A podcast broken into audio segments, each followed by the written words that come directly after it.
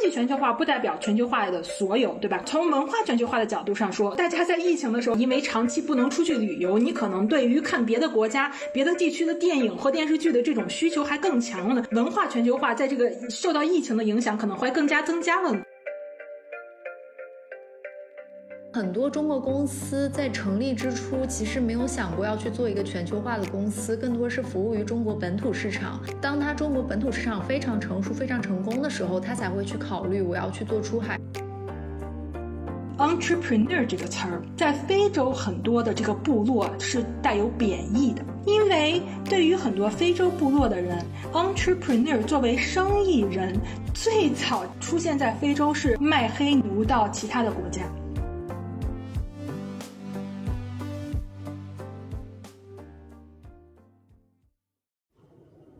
大家好，我是主播大奎，欢迎收听本期二维五码。本期节目我们聚焦中国企业出海。虽然这几年国际形势动荡，包括国际经济、地缘政治、持续性疫情，但有一大批中国企业仍然在出海的路上跃跃欲试。中国企业出海颇有历史渊源，从上个世纪六十年代的南南合作，到这几年大量的科技互联网企业深耕海外市场。都是中国企业走出去，却反映了不同时期的发展规律。今天我们有幸邀请到了老朋友 Grace 王王月涵博士，他目前获得南非国家研究基金资助，正在做发展中国家科技创新研究。他会给我们分享一些发展中国家的创新经验及中国企业在出海中所做出的贡献。他目前的研究和之前所做的深圳科技创新研究一脉相承。您可以在 Show Notes 中找到深圳科技创新的播客链接。同时，他也是 Network Media CEO 及联合创始人。Hello Grace。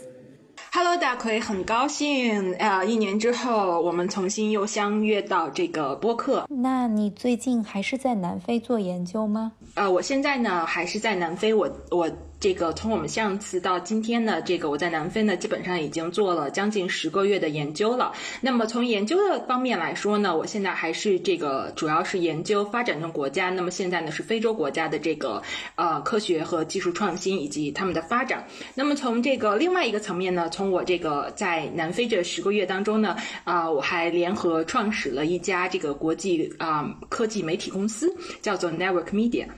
呃，我们公司呢是这个把它定位成这个 international 啊 media technology company，也就是一一所这个啊国际的传播咨询科技公司。那么我们主要有三个呃业务的领域，第一个呢就是这个媒体啊，第二个呢是 consulting 是咨询，那么第三个呢就是这个 publishing 出版。那么我们现在呢这个因为啊成立不久的原因，我们现在呢主要是做这个呃关于这个啊美南部国家，也就是说比如说亚洲、非洲以以及这个拉丁美洲，呃，他们这个企业的出海，那么以及这个相关啊和这个科技创新相关的一些这个呃咨询。嗯，那你在南非的这十个月，你自己有什么感受吗？就是从之前的留学经历，还有包括成长经历，其实都不在非洲国家，然后你突然过去了，呃，无论是从个人体验，还有一些求学上，还有一些工作上，你有自己什么新的一些想法吗？你问的这个问题特别好，嗯，我这个在南非的这十个月呢，我觉得从个人层面以及从这个呃职业的层面呢，都发生了一些呃这个惊天的转变。那么我先谈一下个人层面吧，呃，个人层面就是说我之前的研究呢是关于这个啊深圳的这个科技创新。那么深圳呢作为这个中国的这个第一所经济特区，那么中国呢啊也被这个属于这个 Global South，那么这个南部国家很重要的一部分。虽然它现在是这个全球第二大。经济体，那么我当时呢提出的这个呃我的一个核心的观点就是说，那么中国科深圳的科技创新呢，可能跟这个美国的硅谷呀，跟这个西方国家的这个道路是不同的，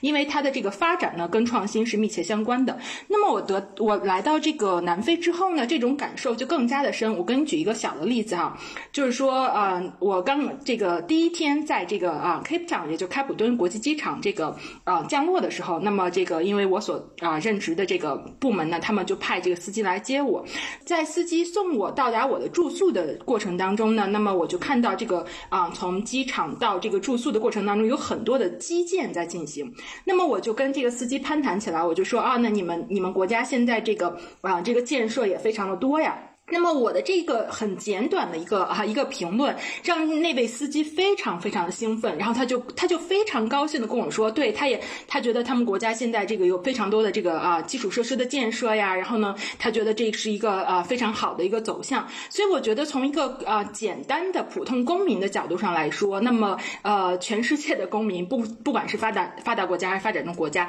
其实都是希望自己的国家能够变好的，那么都是希望在这个国家发展的过程当中，那么。自己的生活水平、自己的这个啊教育水平等等，都是可以得到提高的。所以我觉得这个感受是特别深的。那么提到另外一点，就是个人层面的一个感受呢。那么呃，这个比如说我我第一次这个啊来到这个非洲的时候，那么啊因为这个啊，比如说你洗热水澡，然后呢你就会发现这个浴缸里的水啊，你第一次。看到浴缸里的水居然全都是黄颜色的，那么我当时就想，这个到底是不是可以用这个水啊？然后后来呢，我就跟这个啊南非的其他同事啊，本本地的同事就问他们，然后我说啊，好惊讶哟，不知道这个水质是不是有问题。那么当我提到这个是不是水质有问题的时候，他们的反应就是。呃，你应该感到很幸福了。我们呢能够有热水就已经很不错了。所以我觉得这个，嗯，从这个感受上，那么我更觉得，呃，比如说深圳的发展，比如说中国的发展，其实在过去的这个改革开放啊至今，其实是取得了啊非常非常显著的成就的。所以这是从个人层面上。那么从个人层面上，这种亲身的感受呢，更加就是验证了我在这个啊呃学术上的一个观点。对，就是这个两者相互补充。所以我觉得，虽然这十个月的个人生，生活啊是非常的艰苦的，但是呢，在这个过程当中是一个非常非常丰富的啊个人人生经验和这个学者的经验。那你是怎么从一个求学的经历，然后想到要去创立这个 Network Media 呢？Network Media 的这个创立呢，其实也跟我的这个在南非的经历有密切的关系。那么，首先我之前的这个啊个人的这个 background，也就是这个学术的背景呢，都是跟这个啊政治经济学和这个媒体是密切相关的。那么，在我到了这个南非之后呢，我我就跟很多这个呃南非以及非洲的学者进行沟通。那么，这个他们就会经常跟我说，这个非洲本地学者的这个一些啊学术作品，那么出版的作品，在这个国际的啊媒体上。上在国际的学术期刊上，这个发布的时候呢，是遇到一定困难的。那么，我觉得他们所提到的这个困难呢，其实啊，这个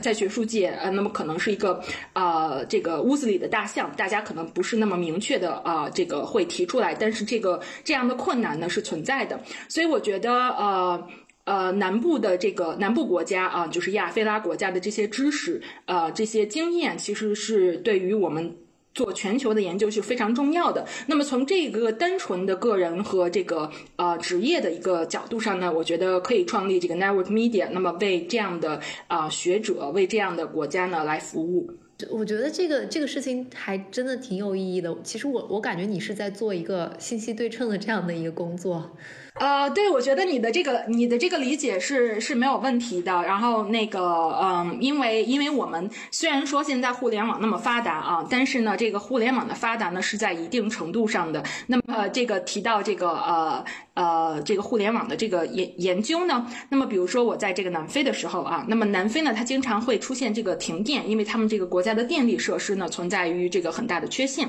那么这个停电的时候，那么如果这个你你这个停电的时候你在家里的这个啊互联网就没有办法上了，对吧？那么所以这个呢，就是呃，就是就你在家没有办法上互联网的时候呢，就导致你的这个信息的获取啊等等都会存在很严重的问题。那么第二个方面呢，就是说在南非或者是非洲其他的国家，那么它的这个呃。数据啊，数据这个呃流量是非常贵的。那么在这样非常贵的一个情况下，比如说啊，你在美国司空见惯的用 Instagram 啊，甚至在中国用这个 TikTok 等等，那么很多人啊在南非他们都不使用这样的这种这种应用程序，因为他们这个消耗的这个流量是特别严重的。那么举一个简单的例子啊，我们中国人都非常熟悉的这个微信，那么微信它这个消耗的这个 data 啊，也就是数据的这个流量也是非常多的。那么比如说我个个人啊，如果我不是在一个啊无线网络的情况之下，那么我在这个南非的时候，我可能在外面就不会使用微信。那么因为这个啊，你可能啊，我在刚开始来南非的这一两个月的时候，我就每天我就我就发现每个月为什么为什么这个手机啊要交这么多钱？然后就是就是因为不同的这个 app，它手机的这个流量啊耗费特别大。所以从这个角度上呢，我们一会儿也可以谈到啊，就是很多的这个啊，不管是中国公司还是美国公司以及这个欧洲的公司，在讨论到出海的时候，你是不是能够想到这个当地的这个实际的这个社会情况和经济情况啊？其实对于很多的这个科技呃创业者都是非常重要的。对，没错，你正好把我们拉回了今天的主题啊，关于这个企业出海。其实我们这期播客是想特别想聊企业出海这个话题的。呃，当然，企业出海这几年提的特别多的，其实是像互联网呀，还有科技企业出海，尤其是去一些把中国一些相对成功的模式复制到海外。但是企业出海它其实是存续很多年的一个事情。呃，最早我们可以追溯到这个南来合作的。这个年代吧，最初 Grace 提出要跟我聊南南合作的时候，呃，我第一反应是我了解这个词好像是在之前的政治历史课本上，对，呃，然后我后来查了一下，大概是在呃上世纪六十年代最初提出了这个词，呃，就是有了一些中国和其他南部国家的这样的一个合作。呃，然后后来基于这种合作呢，又有了更多的就是相互之间的一些关联，然后以及到以以至于到了后来有更多的就是出于经济上的合作呀、政治上的合作，我们看到了现在就是一些互联网企业的出海，所以呃，这个渊源的历史要不要 Grace 来给我们大概讲一下？啊，南南合作。如果说作为一个学术的框架的话呢，也是我来了南非之后来拓展我的这个研究的时候呢，开始进行深入的。那么你刚才说的完全没有错啊。那么这个南南合作的这个背景，基本上是在这个一九六零年跟一九七零年左右。那么当时呢是非常有意思，当时是一个冷战的一个政治状态下，呃，所以说那个时候提出来这个南南合作是广大的发展中国家，那嗯，大部分的发展中国家都是在这个啊 the south of planet，也就是说这个南部的这个地球的。南部啊，是基于当时共同的这个历史遭遇啊，然后以及这个很多国家那么反殖民化独立之后啊，需要这个共同的来开展互相之间的合作。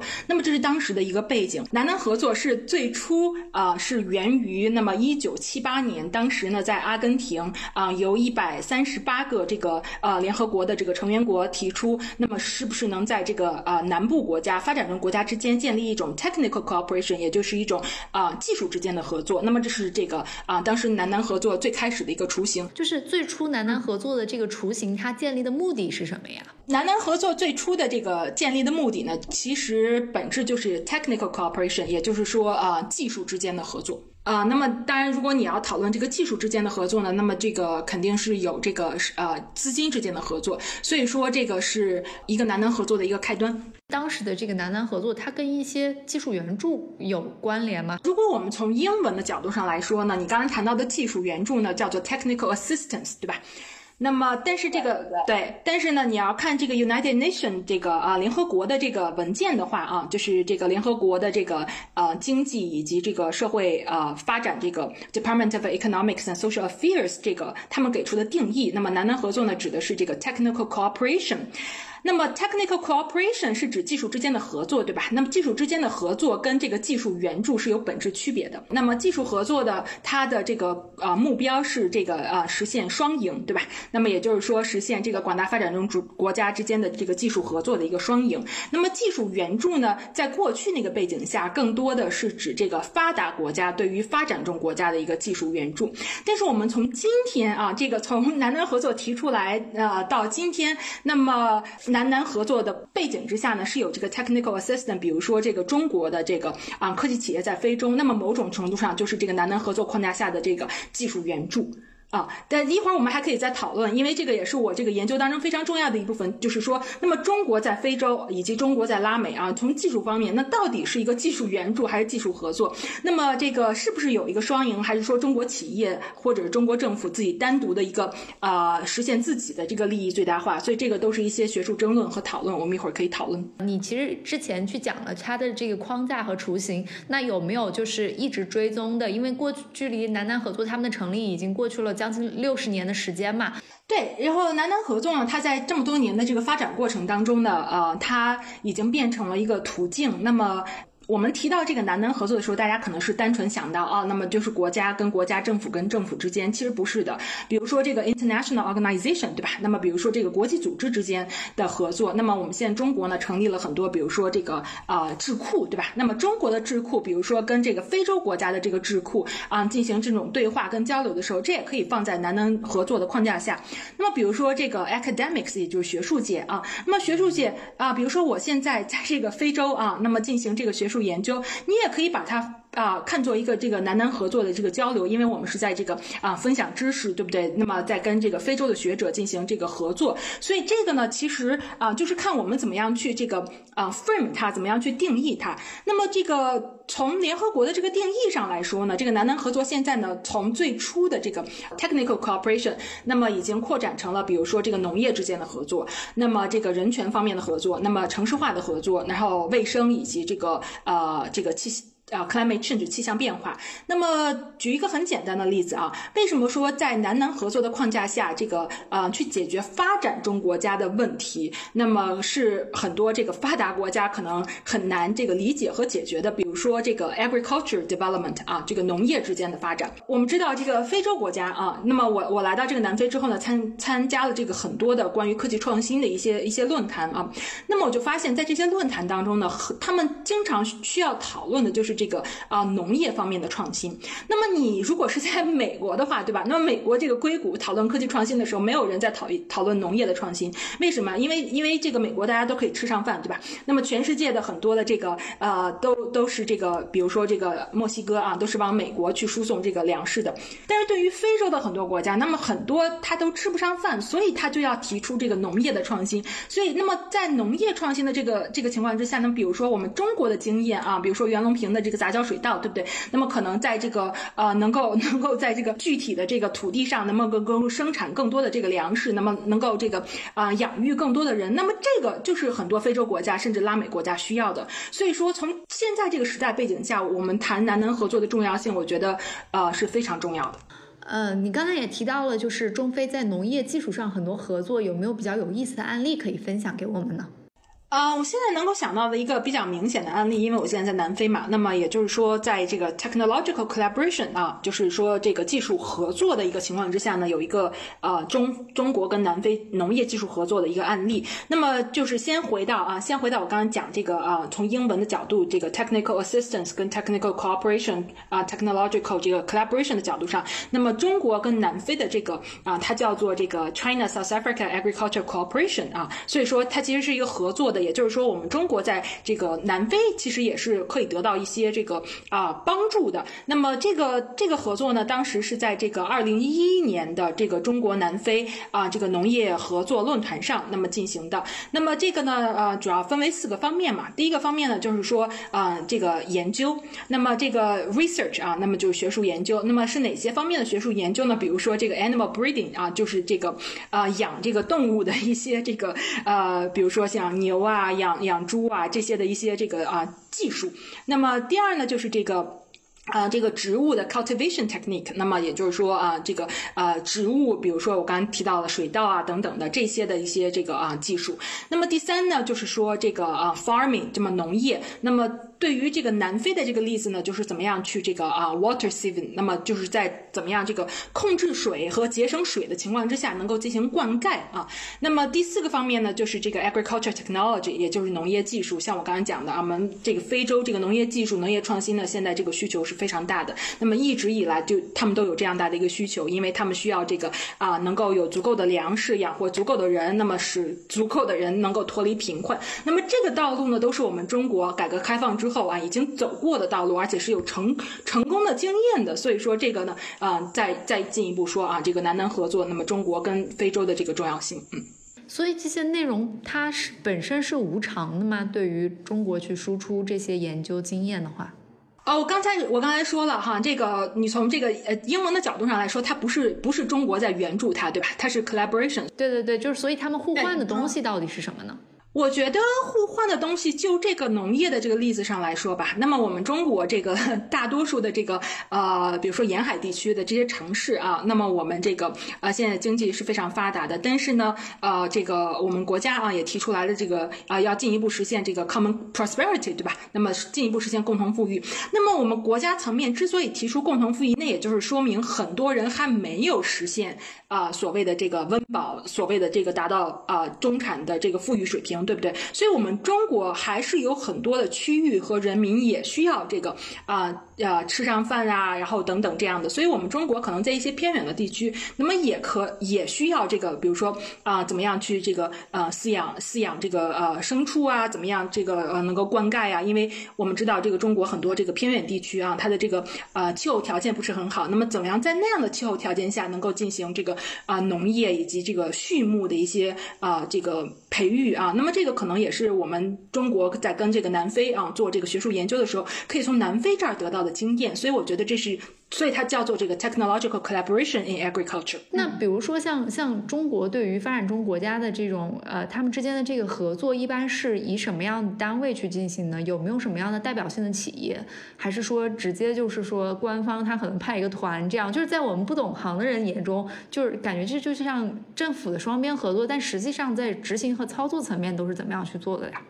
嗯，我觉得你的这个问题问的很好，因为因为回到这个刚才你说啊，这个你的直接的感官就是啊，那我们中国向这个非洲进行援助，对不对？那么因为我们这个这个可能是很多中国人他可能跟你的这种想法是一样的，因为觉得我们现在这个很强大，我们世界第二大经济体，对不对？我们好像已经解决了很多的这个呃这个生呃生活的生产的问题啊，所以我们如果去非洲的话，肯定是在援助的啊。所以这个呢，这个所以刚才的那个那个解释呢，你你就是我觉得是非常重要的。那么。那么你现在提到的这个问题，我觉得主要有这个从政府层面对吧？那么政府层面，嗯。这个主要是从一个政策，那么政府呢是进行政策的这个呃制定，啊，那么政府呢可以鼓励这个企业。那么其实我觉得最重要的呢是一个企业层面，尤其是在现在，尤其这个疫情之后。那么比如举一个简单的例子，那么我之前的研究是关于深圳的科技创新。那么其实很多人不知道啊，那么这个开普敦跟这个深圳呢，在二零一五年的时候呢就建立了这个 sister city，也就是友好城市的一个关系。建立友好城市这个关系呢，其实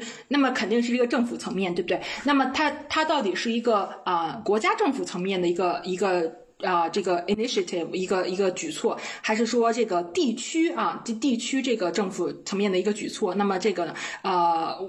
不管是哪个方面的，它都是一个政府层面的。那么，当这个政府层面建立了这样的这种所谓友好城市的关系之后呢，那么可能对于这个，比如说深圳的企业，不管是科技企业还是其他的不外外贸出口的企业，对吧？那么深圳的这些企业呢，比如说来这个到开普敦城市发展的时候，建立在这么一个友好城市的框架下，那么可能就会促进企业之间的交流。那么这个呢，就是呃。是从企业层面，那么这个还有呢，就是从这个学校的层面，也就是从学术的层面，对吧？那么学术的层面呢，其实现在发展呢还相对比较弱一些，呃，那么可能以后呢会有更大的这个呃一个空间。对，这两年就比如说你刚才有提到，就是开普敦和深圳有建立这样的一个合作关系，那么他们主要的互相往来的是哪一类型的企业啊？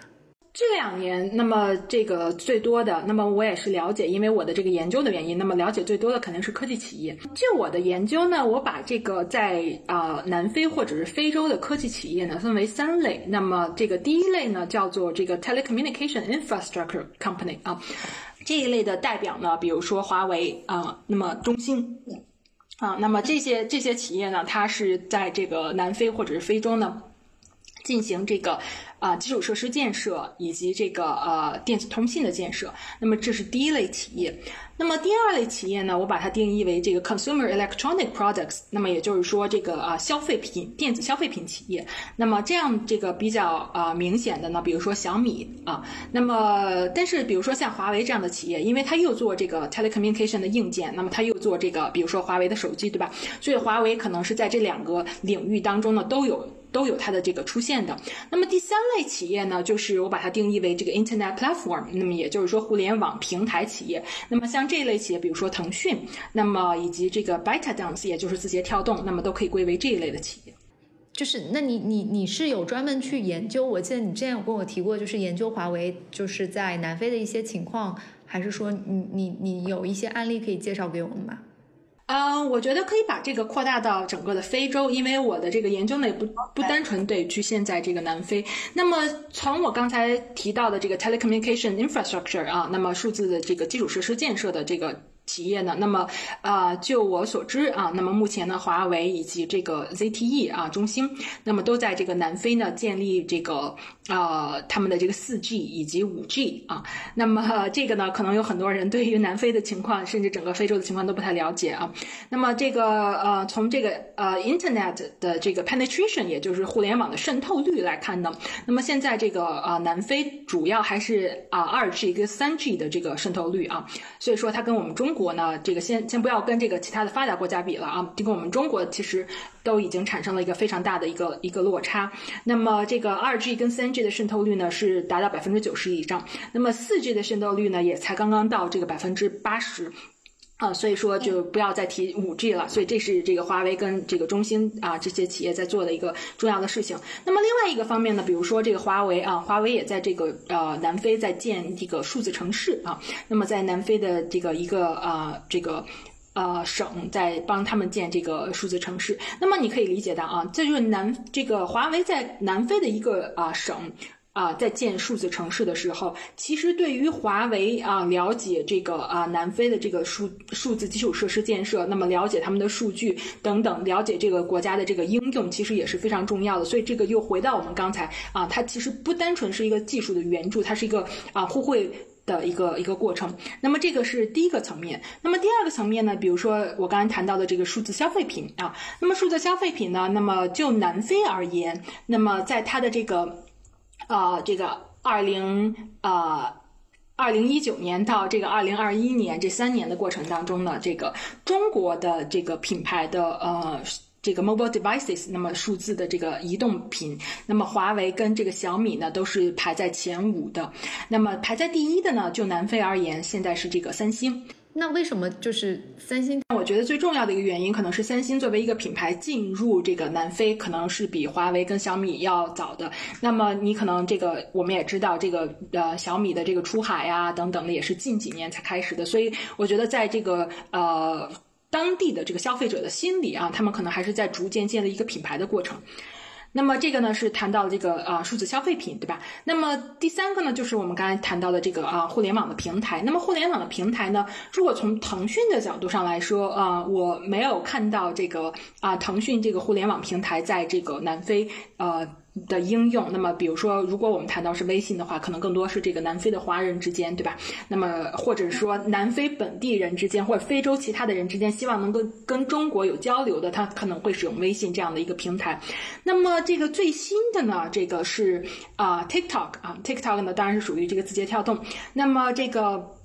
前一段时间我看到了一个这个呃一个这个报道啊，那么是尼日利亚尼日利亚的一个一个呃年轻的小伙子，那么他是这个啊把这个 TikTok 啊引入到这个尼日利亚，然后自己后来呢作为这个 FinTech 也就是金融科技的一个一个创业者啊，那么他在这个尼日利亚进行了这样的一个 FinTech 的一个一个创业，所以说那个这个呢是关于这个啊互联网平台公司，那么互联网平台公司在这个。呃，在学术上其实是有很多的争论的，因为这个，呃，中国的互联网要进入这个非洲，那么非洲呢，它非常大，所以它这个非洲的国家呢，它可能分为所谓的这个民主国家跟所谓的这个非民主国家，所以当这个互联网公司啊，中国的互联网公司啊，要进入这样国家的时候，难免就会遇到这个关于互联网的一些这个啊 regulation 这个规则等等的，那么可能这样的国家到底是愿意选择所谓的这个啊发达国家、西方国家的这种互联网规则呢？还是愿意选择现在中国的这种互联网规则呢？所以这个在学术上也是一个非常有争论的问题。那所以呃，我们之前其实一直都在讨论一个呃一个问题啊，就是如果你你让你去给到这些想要出海的企业一些建议的话，就是关于去 Global South 进行一些发展，你会觉得你要给他们的一些原因是什么？就是他的你认为他的机会是在哪里，以及他有可能存在什么样的挑战呢？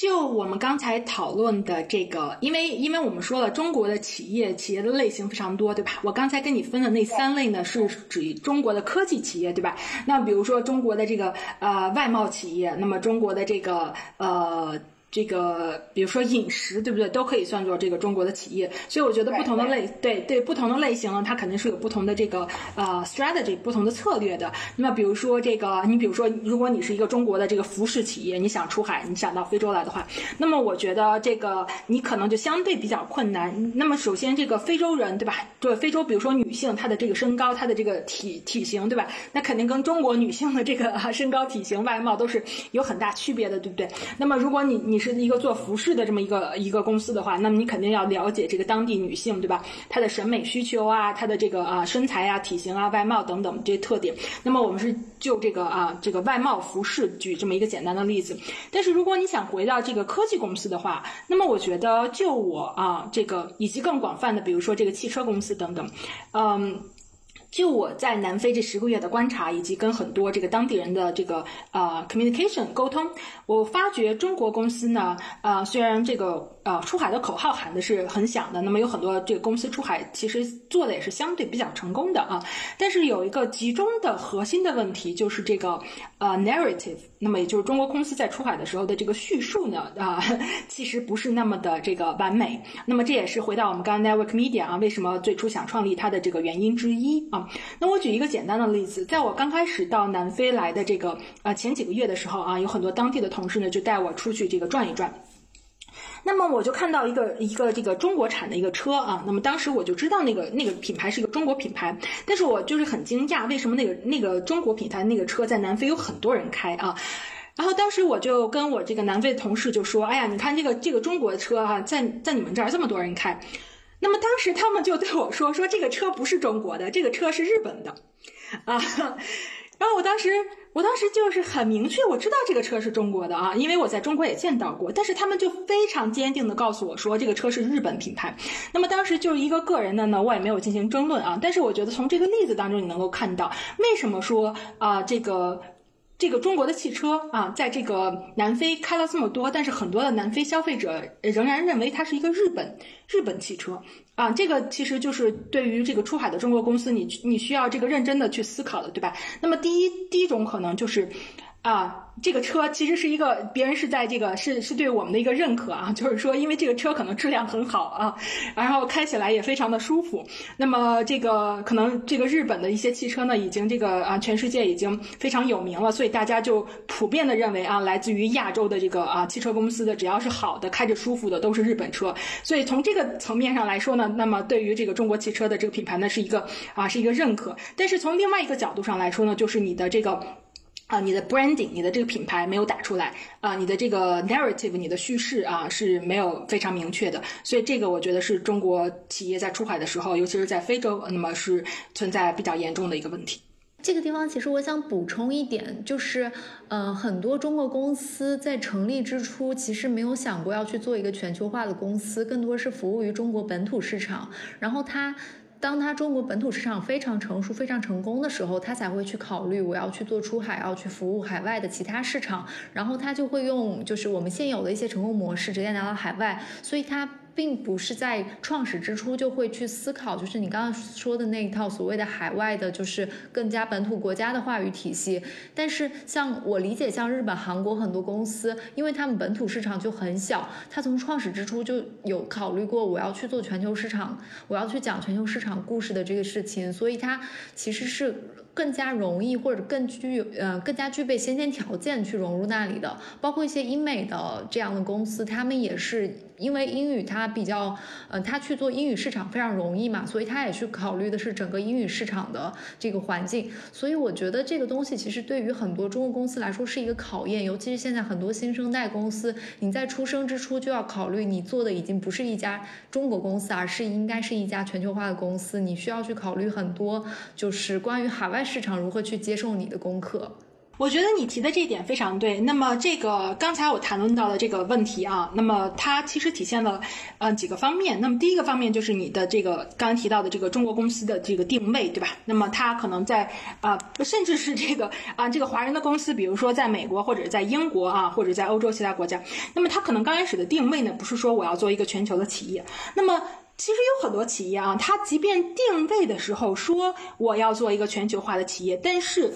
呃，全球化的企业不代表说我把我在某一个地区或者是国家成功的经验复制到另外一个国家或地区，对不对？那么这样不叫做成功的全球化企业。成功全球化企业最重要的是叫做 localization，对吧？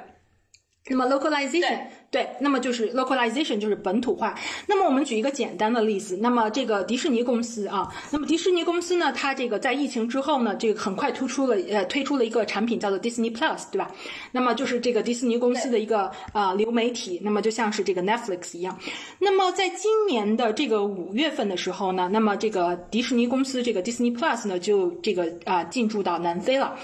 那么，所以说，在南非的这个呃这个观众呢，现在就可以订阅这个 Disney Plus。那么，它不单纯说啊，我这个迪士尼公司进驻到南非，然后呢，我给这个南非的这个啊观众放这个啊美国迪士尼的这个动画片等等，不是这个样子的。那么，这个呃。可能有很多这个我们的听众啊，如果你来过开普敦的话呢，在开普敦这个机场附近有一个非常大的叫做啊 Cape Town Film Studio，是这个开普敦的这个呃这个电影制作中心。那么这个 Disney Plus 啊，那这个甚至包括 Netflix 啊，他们有很多针对于非洲啊本土的一些节目，都是在这个啊 Cape Town Film Studio 啊这个录制的。那么有很多这个国际的团队，也尤其是美国的这种艺术团队啊，他们都会这个每年到这个开普敦来，这个来拍摄这些。那么这些这个呃作品拍摄了之后呢，就会直接放在这个啊 Netflix Africa 以及这个 Disney Plus 这个呃南非这样的一个平台上。所以这个其实我举这么一个例子，就是指它是做的非常好的这种 localization 的这么一个国际公司，对吧？它不是说啊像这个啊这个呃。我们刚刚提到的有一些这个啊公司，它即便是有这个全球化的这么一个野心或者是目标，但是呢，它没有很好的做好这种 localization。对，没错。其实你讲的这个让我也想到，其实不同行业的全球化，它的那个所能复用的东西是不一样的。比如说像迪士尼，它可能换了一个国家，它的整个内容的制作，还有包括生产的流程，都会发生很大的变化。但是它可以复用的可能是一套它能讲故事的经验，但是比如说像华为这样的技术公司，它其实面对的消费者、面对的政府，它想它去售卖的这个硬件和基础设施也是不一样的，它能复用的是一些技术能力。然后比如说你到了服装行行业，就是亚洲女性和非洲女性的身材和外貌审美诉求不一样，它能复用的也许是它的这个生产生产链路的能力。所以是不是不同行业它能够所做的全球化的功课其实是方向完全。不一样的。好消息，好消息！二维码建听友群了。为尽快回笼粉丝，所有主播上班摸鱼陪您聊。进群还能了解二维码最新活动动态及选题展望。进群请认准微信个人号“二维码全拼”，二维码全拼，马小二恭候您的到来。对你说的这个点，对，所以就回到我们刚才说的啊，这个是有不同行业，不同行业在出海的时候，你的这个定位、你的 strategy 策略是不同的，对不对？然后你讲故事的方法也是这个不同的。那么第二个呢，就是说，比如说我们回到这个科技企业，那么我觉得华为啊，在整个的非洲，它做的就是非常好的一点。那么我之前呢也写过一篇这个英文的这个文章，叫做这个 When it comes to ICT training 啊，Africa differs from Western critiques 啊，华为，也就是说，在谈到这个呃 ICT 的这个培训的时候。后啊，那么这个非洲呢，对于这个华为的态度跟这个所谓的西方的这个批评呢是不同的。啊，ICT 培训啊，那么这个呢，这个呃，我之前这个在这个深圳的啊，这个呃这个研究当中呢提到过。那么华为呢，呃，在中国，那么在深圳，那么跟很多的这个职业技术院校合作，那么有一个华为 Certificate。那么这个华为 Certificate 呢，其实呃呃。对于这个电子数字通信了解的人呢，就知道，那么在这个很多年之前啊，全世界通用的这种啊这种这种通用的这种技术的认证呢是 Cisco 的。那么这个在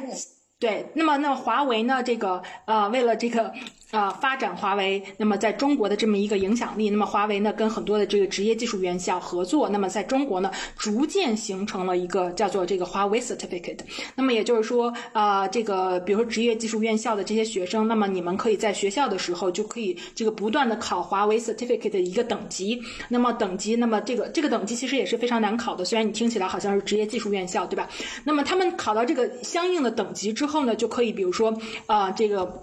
去华为公司工作等等的。那么华为在这个非洲呢，把这个呃成功的这个呃中国的这个呃 ICT training 的这么一种模式，那么复制到了这个非洲。那么华为有一个海外的项目呢，叫做 Seeds for the Future 啊，那么就是这个呃未未来。这个种子的这么一个啊，这个华为的这个全球的一个啊一个项目。那么这个这个项目在非洲啊，在南非，那么在这个尼日利亚都是跟官方建立合作的。那么因为这个像这个啊尼日利亚、南非这样的非洲国家啊，它非常非常急需培养这些所谓的这个懂得技术的这个蓝领工人。懂得这个技术的蓝领工人，那么他们有这个需求，那么华为呢跟他们提供这种合作，那么这个就是一个双赢的过程，对吧？那么比如说这个呃，华为作为一个中国的科技公司，在这个非洲啊，在不断的扩展的时候，那么华为也是非常需要有这个当地的工人懂得华为的产品，懂得这个华为这个啊这个通信技术的等等的这样的当地员工，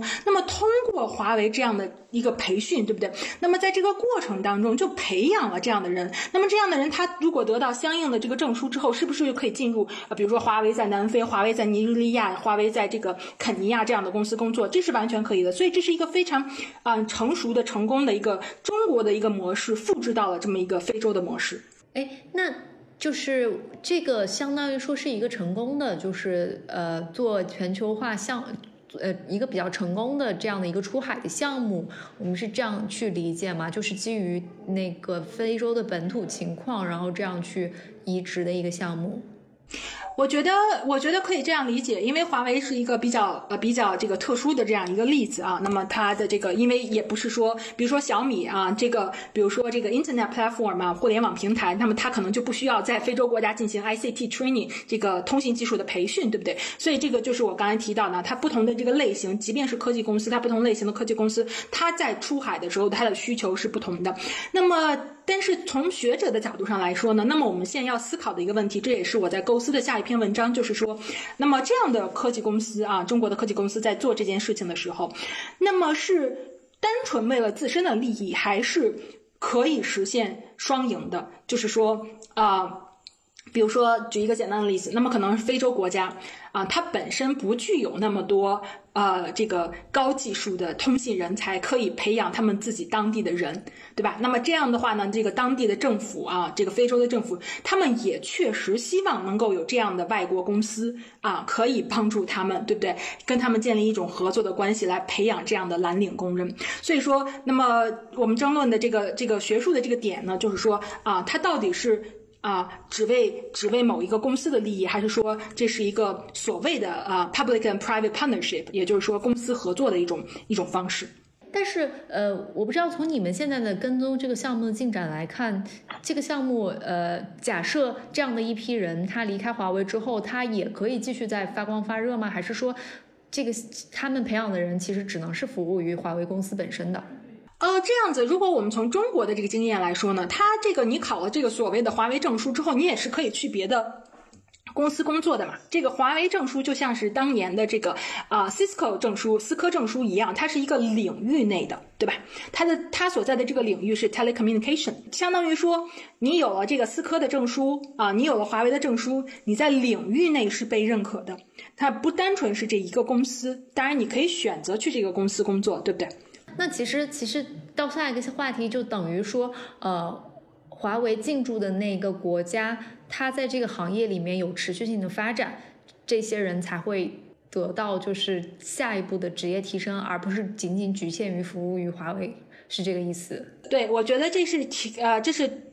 就是说，呃，我个人更偏向于这是一个 public-private partnership，也就是说，呃，public 就是指比如说当地的政府，对不对？那么 private 在这儿呢对。Private 在这儿呢，就是指华为，那么就是当地政府跟华为建立这种公司合作的这么一个关系。对，然后那么从这个解决就业的角度上来说呢，那么这个可能有很多人知道啊，这个南非的它这个它这个南非它这个犯罪率非常高啊，它的这个呃就业水平呢非常的低，尤其是在疫情之后啊，那么很多其他非洲的国家也是这个样子的。所以说像中国的这样的公司啊，如果我给你培培养了人才，同时还能解决你的就业的话，对吧？那么作为任何一个政府都是欢迎的啊。所以说这个呃要从不同的层面来分析。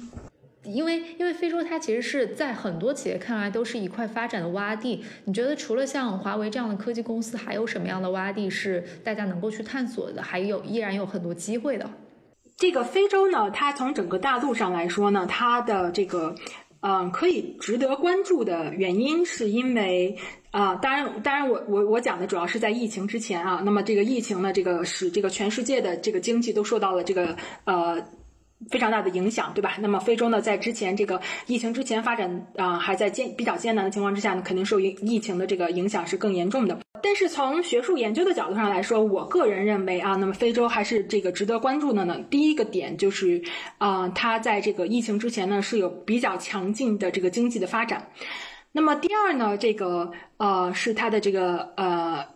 这个劳动力的增加，那么这个劳动力的增加呢？你从这个学术研究上的角度呢，劳动力的增加是跟它的这个城市化的发展是密切相关的。那么这个呢，如果大家对非洲的情况不了解的话呢，你可以想一下中国的情况啊。那么中国的情况，比如说在农村的这个人口啊，那么这个作为 migrant worker，那么作为这个啊这个农民工，比如说进驻到城市的时候，那么这就是一个啊城市化的过程。那么当这样的人啊这个进入到城市的时候，他就会为这个城市提供 workforce，也就是说劳动力。对吧？你可以从两方面理解。第一方面就是说，这样的劳动力，如果我们给他一定的这个培训跟培养的话，那么这样的劳动力他可以得到素质的提升，对吧？那么他就会成为 skilled workforce，那么成为有技能的劳动力，这是第一个层面。第二个层面。当他成为有技能的劳动力的时候，他比如说从个人的这个职业的发展上，他他有了更好的工作，他的生活水平得到提高的话，那他是不是就变成了很强有力的消费者？他变成这样的人，变成强有力的消费者的时候，是不是会带动一个消费领域啊？带带动这个国家地区的这个消费领域的一个发展？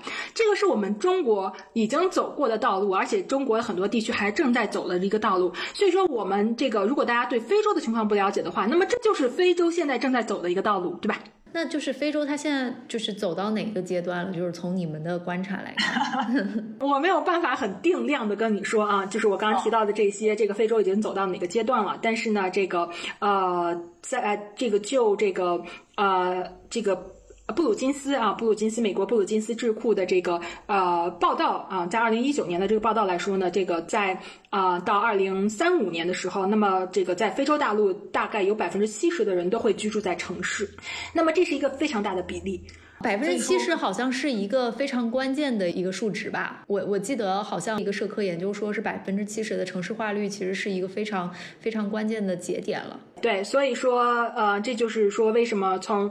刚我提到的这个啊城市化，然后劳动力啊这个的的情况上，我觉得啊这个非洲的这个呃还是值得一定的关注的。然后从另外一个角度上来说呢，那么现在的这个非洲呢啊它也有一个 low cost 的这个 manufacturing，也就是说它是比较这个嗯低廉的这个。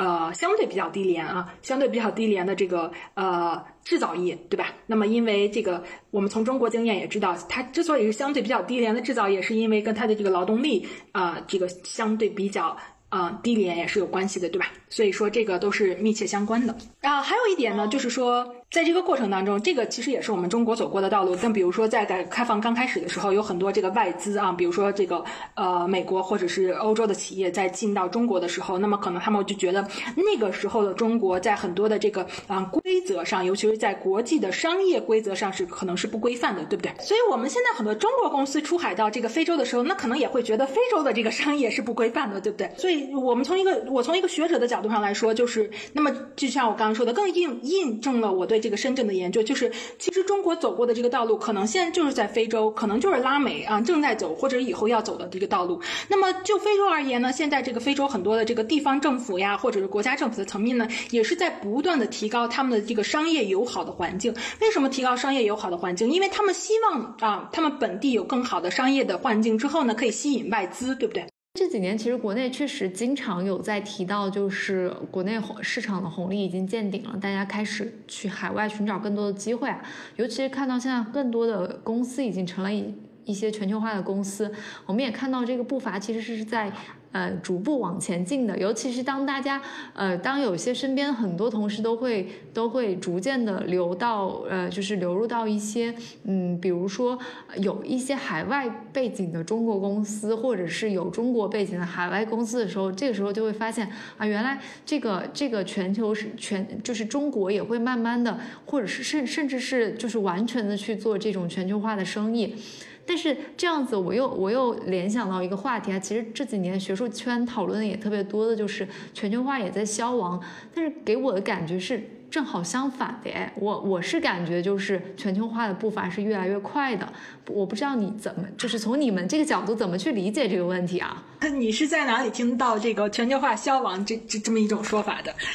主主要是因为就是这两年的经济有一些下滑，然后大家会发现，就是由于疫情的很多。因素吧，就包括就是全球化的产业链，由于疫情的因素，就是在某个节点可能中断了，很多工人都没有事情可以做，呃，甚至是包括就是有因为某一些政治因素，然后呃国国与国之间的合作在减少。但是我自己体感是身边有很多人，他们都会去加入到一些就是国际化的中国公司里面去工作，所以我不知道就是就是从学术圈你们是怎么去看待这个问题的。啊，我觉得这个简单讲啊，这个你刚刚提到这个很多人说的这个学术化，呃，这个全球化的这个消亡呢，呃，可能属于经济全球化啊。那么，如果我们从学术上对于全球化进行分类的话，那么学术这个全球化一般分为这个 economic globalization，也就是经济全球化；那么 cultural globalization，文化的全球化；那么以及这个 political globalization，也就是政治的全球化。那么这个比如说因为疫情的原因啊，可能很多企业呢，它暂时没有办法出海，很很多企业的员工呢没有办法像疫情之前这个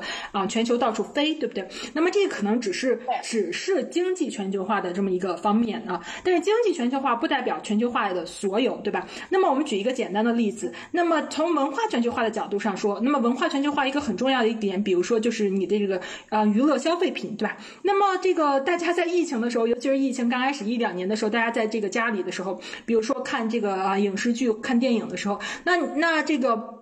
你是不是还是可以照样看这个呃别的国家的一些这个呃这个呃？电视剧啊，或者是这个电影啊，对吧？那么有可能你这个因为长期不能出去旅游，你可能对于看别的国家、别的地区的电影或电视剧的这种需求还更强了呢。那么从这个角度的方面，我们来理解的话，那有可能这个全球文化全球化在这个受到疫情的影响，可能会更加增加了，对吧？所以说，这个我们要从全球化的不同分类呢来讨论这个全球化啊，这个啊到底是这个所谓的消亡啊，还是这个呃这个已经已经这个。啊，还是会更加增强，所以，所以我觉得不知道我刚刚这样讲的是不是 make sense，就是说得通。那我很好奇，就是之前咱们在聊的时候，其实你有说到，就是关于有一些逆全球化的证据，这个主要是发生在哪些方面呀？我个人从来不愿意。讨论说这个啊全球化消亡或者逆全球化啊，那么这个呃，如果你非要我们如果非要说啊逆全球化是一件事情的话，那么我觉得逆全球化的这个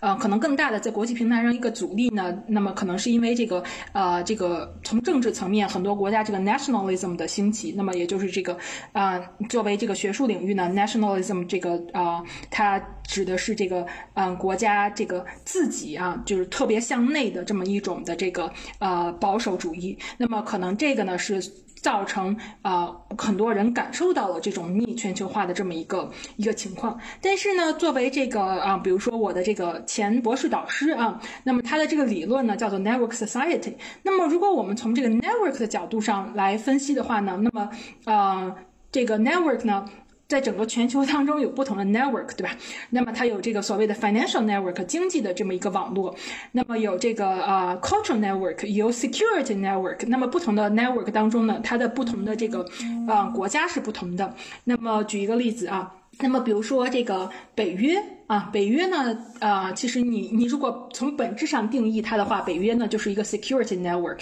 那么在这个 security network 当中呢，那么主要的成员国呢都是这个啊这个啊战后啊，那么这个西方的这个发达国家，那么包括这个美国以及欧洲的一些国家。那么中国，我们作为中国这样一个发展中国家呢，我们并不在这个北约所谓的北约的这样一个 security network 当中，但是我们中国跟北约里面的很多国家在一个 financial network。Work 当中，对吧？所以说，也就是说，它有不同的 network，对。那么每一个国家呢，都作为 network 上的一个点，你有可能在这个点上，你有可能在那个点上。所以说，呃，单纯你讲说全球化消亡了，然后啊，我们这个失去了更多的沟通联系，我觉得啊，还是应该啊持怀疑态度的。嗯，你刚才说到关于就是这个保守主义的兴起，让我觉得好像呃，更多的是一个政治层面的逆全球化，但是从一个呃。更加就是就是你刚才说的，就是类似于 network，或者说是大家的自发的这种诉求，甚至是经济发展层面，呃，这种这个全球化的趋势还是会更强烈一点。对你你这样去解释的话，我我感觉就好像就说得通了。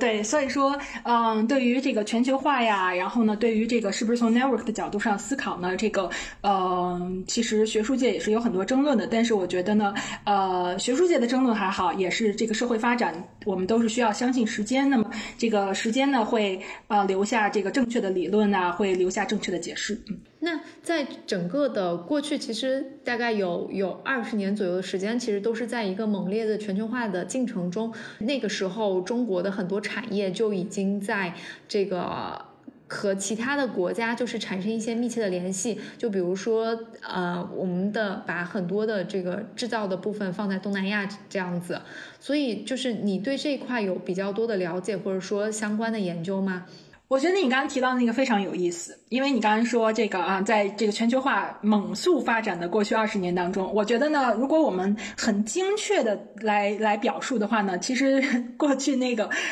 你所认为的很猛速发展的全球化，是指对中国在全球化进程当中中国的发展非常猛速，对不对？那么这跟这个中国对这个跟中国啊，在这个呃。加入这个世界贸易组织呢，都是有密切相关的，所以，我我就你刚才提到那个点，我觉得很有意思的，我想补充一下，因为这个就我在南非的这个研究，那么南非呢，在这个一九九四年左右啊，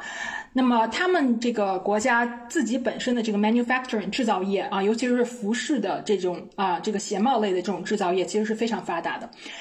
啊，那么但是啊，那么随着中国这个。进入了这个你刚刚提到的猛速发展全球化的过程当中呢，那么有很多呃这个南非的这个衣帽的制造公司呢，他们后来把这个制造都转移到了中国，所以说在很长一段时间呢，那么南非的这个 sector 也就是这个领域呢是比较缺乏的。在那个时候的话，那么如果你作为一个这个发达国家的一个企业，那么你肯定是看重中国的这个广大的市场以及这个呃低廉的劳动力，对不对？那么但是但是我觉得啊，这个只讨论这个低廉的劳动力。呢，其实啊，也是这个，呃，非常非常这个呃不够全面的，因为因为举一个简单的例子啊，那么这个呢，我们之前沟通的时候我也跟你说过，那么之前有一个啊，有一位非常著名的这个学者，那么他是台湾祖籍，那么他写的一本书呢，叫做这个啊，Making State Capitalism in China 的 Taiwan Connection，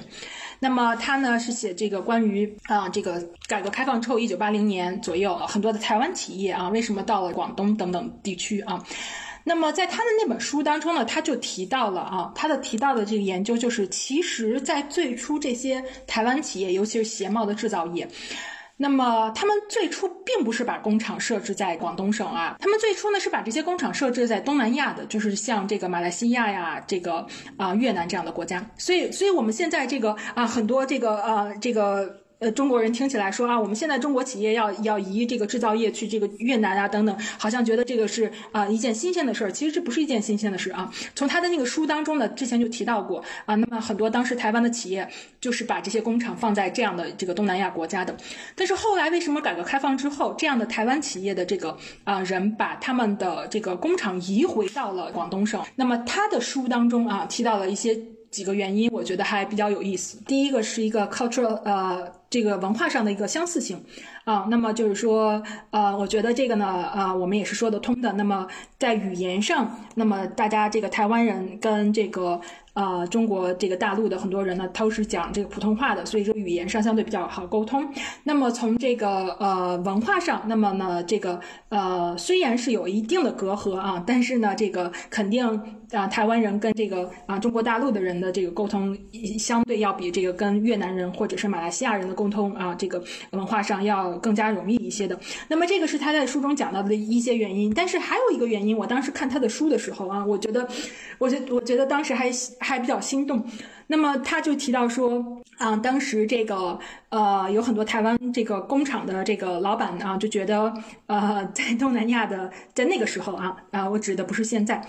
那么在东南亚的一些工人呢，这个呃不如在这个。呃，中国南部的那些工人啊，努力，然后呢，不如他们勤奋。从这个啊工厂主的角度上来说，对吧？你肯定是想要更有效率的员工，对吧？所以说呢，这个是啊，他当时在书中提到的这么一个点。那么后来很多这个台湾企业呢，都把这个啊工厂移到了中国的这个南部，那么广东，后来呢，陆续到比如说这个江苏啊、昆山等等的。所以我觉得这些都是非常非常说得通的。那么这个结合到我我的这个深圳的研究啊，那么我们在这个。在建立这些经济特区的时候，对吧？尤其是是深圳的时候，那么就提出来了，时间就是金钱，工作就是效率。那么在这样的一种啊，那个呃一种逐渐市场化的一个情况之下，那你就很容易啊想得到，就是说当时去深圳的那些工人，对吧？那些女工等等的，他们确实是有效率的。啊，那么这就更说得通，为什么当时啊，中国改革开放之后，陆续的一些台湾的企业家，那么他们他们把工厂从这个越南啊、东南亚的一些其他的国家移到了中国的南部，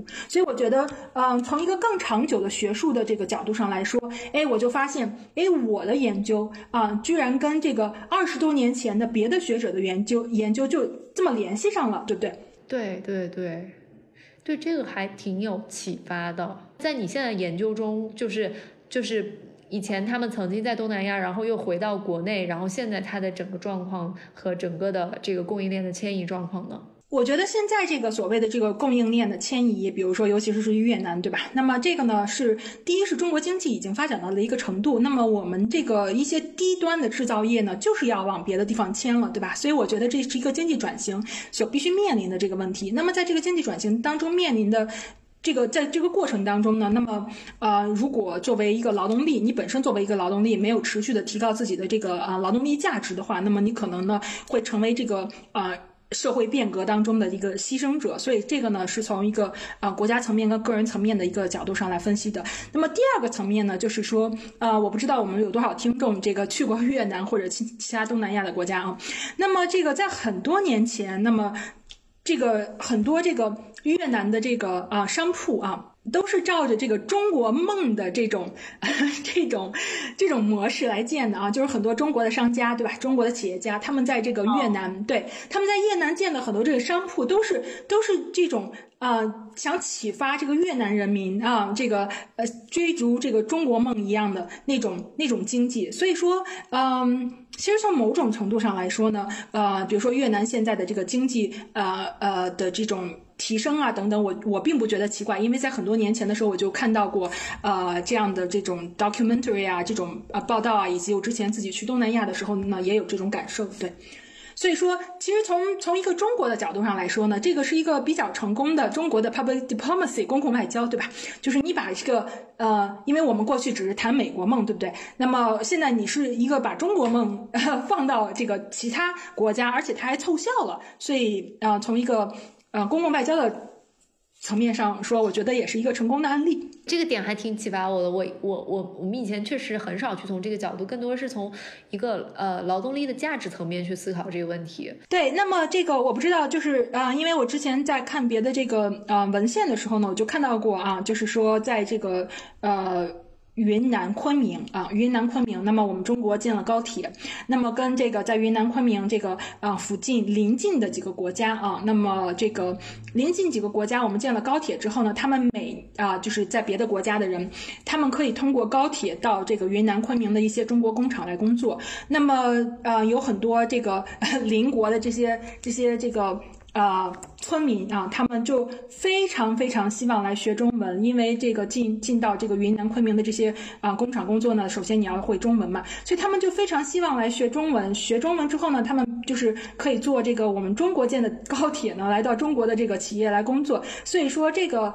啊，这个是有实际的案例的。我之前在这个啊学术文章当看看到过，对。所以说呃，我们现在这个大规模的，比如说啊一些制造业迁移到越南等等的，我觉得并不奇怪。那比如说你刚才有说的，就是整个产业链的转型，就是从转型的这一个层面，你有观察到哪些变化吗？就我理解，就是产业链转型，它更多的是从从前的这种劳动密集型转移，就是转移到这种价值或者技术密集型，就是这一块你有什么一些观察吗？啊，我觉得这个呢，我可能呃从学术研究的角度上呢，这个。啊，还不是特别的精通，但是从如果个人一个公民的这个生活的角度上来说呢，你刚刚说的那个是非常说得通的，就是从一个劳动密集型的转型到一个所谓的 technology intensive，对不对？一个技术密集型的一个转型。对，嗯，我我们以这个互联网企业来为例，对吧？那么之前呢，这个呃，我们总是觉得这个中国互联网企业的发展呢，是一个靠人口红利的这么一个发展，对吧？那么，因为它使用的多，那么其实不是说它靠人口红利，而是在这么一个发展的过程当中，对不对？啊，那么嗯，就是需要让很多人让人使用到这样的互联网的产品。所以说，当人使用这样互联网的产品的时候，因为他人多，所以就是自然而然的带动了很多的互联网企业在这个过程当中。呃，盈利对不对？然后很多这个互联网的从业者赚钱，所以我觉得这个这个不是说啊，我们之前中国互联网企业就是靠这个的，不是，它是跟这个整个国家的这个发展是密切相关的。那只不过说我们现在国家已经发展到大多数人，尤其是城市的人都都使用上互联网了，对不对？那么都会会了这种所谓的互联网的消费等等的。那么在这个点上。那么，互联网企业想得到下一个阶段的发展跟突破的话，你是不是就需要，呃，另辟蹊径了，对吧？那么另辟蹊径的方法呢？对，那么另辟蹊径的方法，那么有两种，像我们第一个刚刚谈到的出海，对吧？那么出海，对，那么第二种方法就是你怎么样在这个呃变得更加的这个所谓的 creative and innovative，就更加有创造性的去服务啊，已经。有这个可以上网的，然后已经可以会这个使用互联网产品的这些人，那么你怎么样制造和产生新的产品，那么满满足他们下一步新的需求？所以我觉得这是两个层面的事情。那就是我们从企业的角度上来说，对吧？我们从企业角度来说，我们不能这个只是单纯的怨声载道，说啊这个红利没得吃了，然后我们去别的国家去吃红利吧。那么如果说非洲的红利之后也没得吃了呢？所以我觉得更重要的是一个创新的一个过程。我最后想请教你一个就是提纲之外的问题吧。其实我们俩聊的最多的话题一直都是创新，就是从深圳的创新，然后再到南非的创新。我想就是问了两个小问题，第一个就是你怎么去理解创新这件事情？就无关无论是宏观还是微观，这是第一个问题。然后第二个问题就是说，呃，从就是从两个地区来看，最让你印象深刻的点是什么？呃，从深圳的创新，因为我之前做深圳创新的时候是在美国，然后呃，一经常会去深圳做这个 field work。那么从深圳的创新到南非，呃，我觉得我更加坚定了我的学术的 argument。那么就是说，对于发展中国家来说，呃，创新跟发展是密切相关系的，呃。不能说是发展中国家的这个创新是建立在这个和发展脱离的这么一个情况下，所以这是啊南非的经验让我更加坚定了我的这个学术观点。那么这个。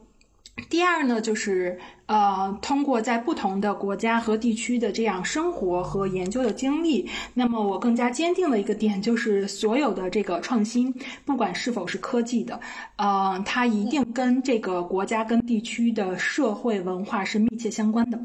在这儿呢，我举一个简单的例子啊，就是说，嗯，比如说这个，啊，在美国啊，包括在中国，我们送这个外卖，对吧？啊，那么这个在美国情况是比较多的，因为在中国送外卖的时候也是有骑这个摩托车的，对吧？那么在美国呢，送外卖大概大大多都是在开这个开车的。那么我到非洲来之后呢，就发现这个非洲没有开车送外卖的啊，送外卖的所有人都是开都是骑摩托车的，对吧？所以这就这就证明了说，比如说你想在这个所谓的外卖领域，如果你要创新的话，对吧？那么你美国的那些经验，那么在非洲来说就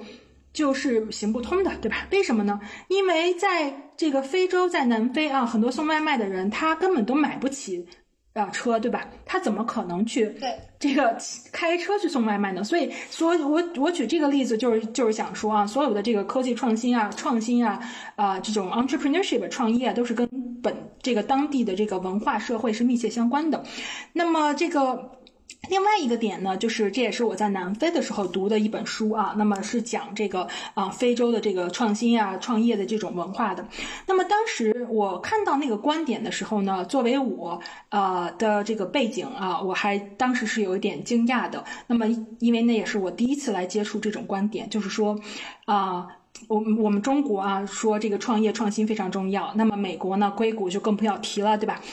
那么，但是啊，对于 entrepreneur 这个词儿，在非洲很多的这个部落是带有贬义的。因为我当时看到那本书的时候啊，我第一次我也是非常震惊。从一个个人和学者的角度上来说，因为对于很多非洲部落的人啊，他们认为 entrepreneur 作为生意人最早占。出现在非洲是是有很多人卖自己的同胞卖黑奴到其他的国家，